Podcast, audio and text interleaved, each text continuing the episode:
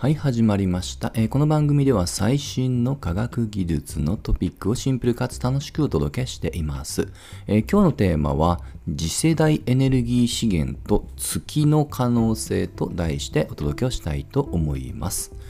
えー実はつい先日、えー核融合反応で新しい研究発表がありました。はい。もう本当今年になってね、次世代のエネルギーとして期待されている核融合のニュースの数が増えたような気がします。はい。で、これあの、世の中全体で言うと、えーこれあの、欧州でね、今国際的な実験が行われている ITER という方式が比較的ね、まあ、実用に向けて近いと言われています。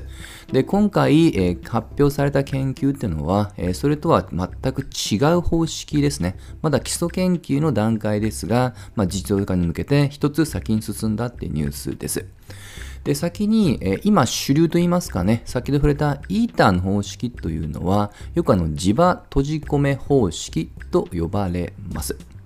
まあ、その中にはまだいくつかあるんですが、まあ、大まかなくくりとしては磁場つまり磁力の力を使って核融合反応をうまく制御していこうというねそういった方式なんですね。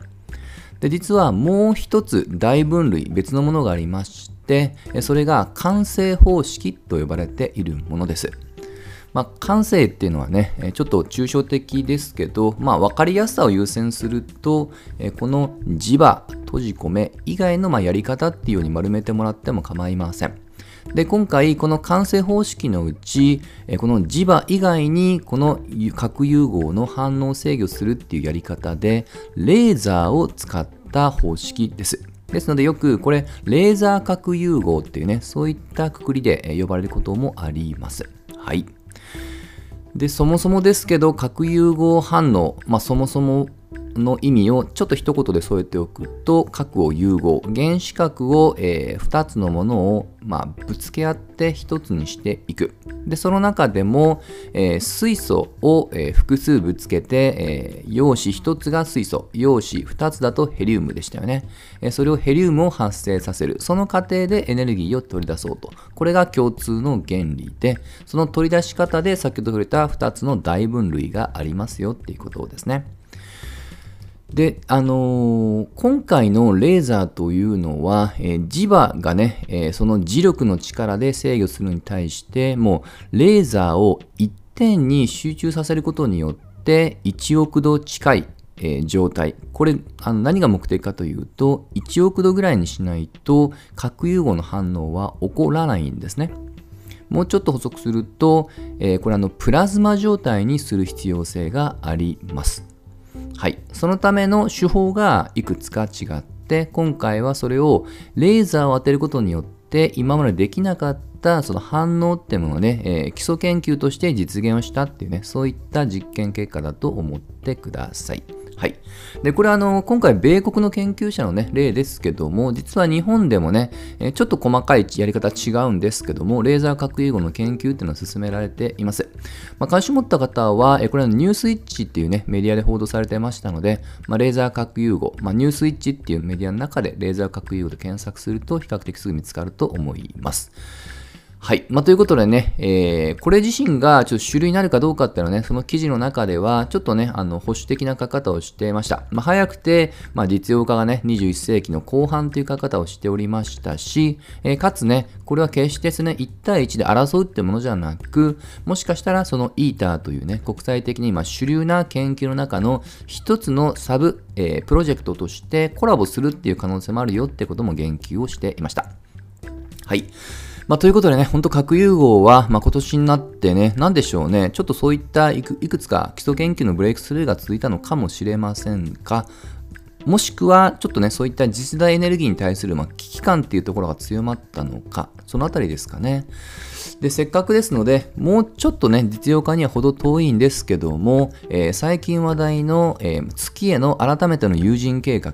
アルテミスっていうものがね、ちょうど今、えー初のロケットを打ち上げようとしている状況ですので、え月も実はですね、この核融合反応の期待値があるっていうね、というちょっと話題を振りまいて終わりにしようと思いますと。はい。これね、あの知らない方にはちょっと巨頭かもしれません。はい。ただし、核融合の原理は途中でお話しした通り、複数の、まあ、原子ってのをぶつけて、一つの、まあ、原子を融合させるっていう、そこの原理は変わらない。それをなんと、月の資源を使ってしまおうっていう野心的なアイデアだと思ってください。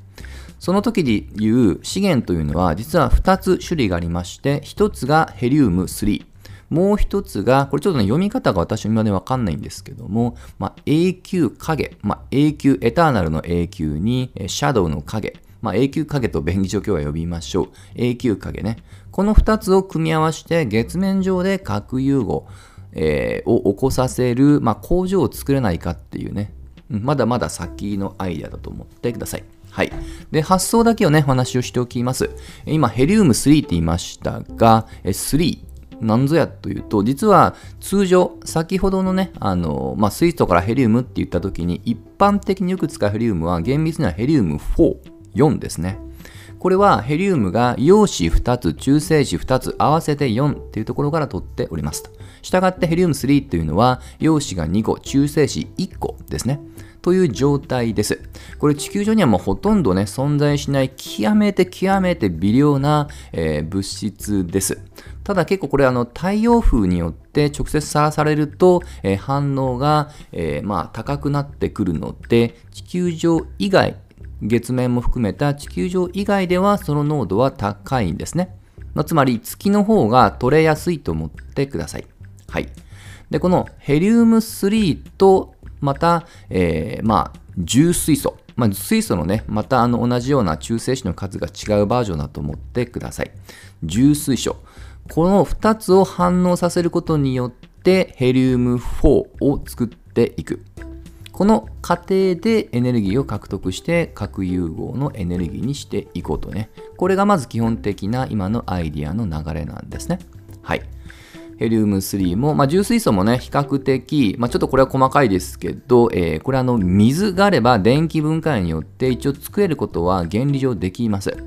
まあ、ですね、ちょっとこれ荒っぽいんですけども、じゃあこの重水素っていうのは、これは相対的には日本、あの、地球でも取れますが、月にもしね、今後、氷もしくは水がね、大量にあるってことが分かれば、そこで、えー、調達をすることもできるんですね。はい。この2つを核融合させてって話です。で、この肝心な、じゃあ核融合をどうやって作るのか。地球上でも設備がめちゃくちゃ高額で、えー、かつコントロールが難しいのに、えー、月面だと余計しんどいだけじゃないかと。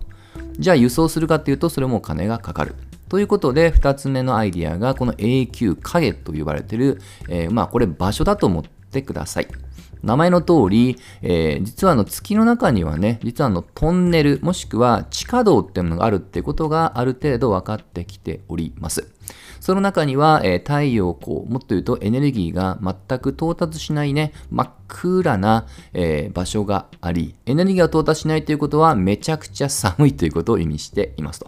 めちゃくちゃ寒いと何が嬉しいか。実は今国際的に主流の磁場閉じ込め方式というのは、えー、磁力の力でこの、まあ、物質っていうのをね制御するっていう話をしましたが、まあ、磁力にも当然これエネルギーがいるわけですよね。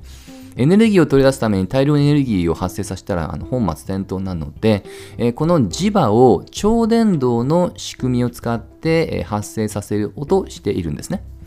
超電導を発生させるためには、これあのよくリニアモーターカーとかね、超電導コイルとかよく使うと聞いたことあるかもしれません。で、このためにはですね、結構実は超低温にしなきゃいけないんですね。うん。なんとなく言いたいこと分かってきましたよね。はい。この、えー、永久影と呼ばれている超極温の場所であれば、そういった低温環境を獲得しやすいので、先ほど触れた磁場閉じ込め方式を使って、えー、地球よりももしかしたら楽にね、えー、そういった磁場を発生させて、磁場閉じ込め方式での核融合の反応炉を作れるかもしれない。はい。繰り返ですけどもね、まだまだ実用性というよりはね、結構まだまだあの、まあなんていうのかな、まあちょっと野心的なアイデアっていうまだ段階だと思ってください。はい。まあ、そもそもですけど、えー、月含めた宇宙資源をね、各国がどのように、えー、まあ、分配といいますかね、獲得するのかも、国際的な協調ってまだ今一歩なんですよね。うん、最近のこのアルテミス計画の流れで、えー、そういった宇宙の資源とか宇宙のゴミを出さないとか、そういったことを書いたアルテミス合意っていうのがね、えー、1年前に発表されたんですが、まだね、例えばロシア、中国とかは、え、批准してたり、まだしてないんですね。はい。まあ、ということでね、えー、この核融合、えー、核融合のエネルギーは、まあ、実世代ね、今すぐじゃないですけど、数十年後には実用が期待されており、まあ、エネルギーっていうのは我々が生きていく上ではね、まあ、必要不可欠なので、えー、とても重要な取り組みですけど、これがもし宇宙になった時には、今度はね、その宇宙資源の獲得競争で我々の人類の生存を脅かすないしは一部の人だけの幸せにならないように、えーまあ、本当にもうね、願うばかりでございます。まあ、ただね、いずれにしてもこういったまだ数十年先っていうね、長期の未来を見越した重要な基礎研究をされた方には、本当に心から、えー、まあ、あの尊敬しかありません。えー、まあ、本当にね、そういった方々に敬意を表して、今回の話は終わりにしたいと思います。といったところで、えー、また次回一緒に楽しみましょう。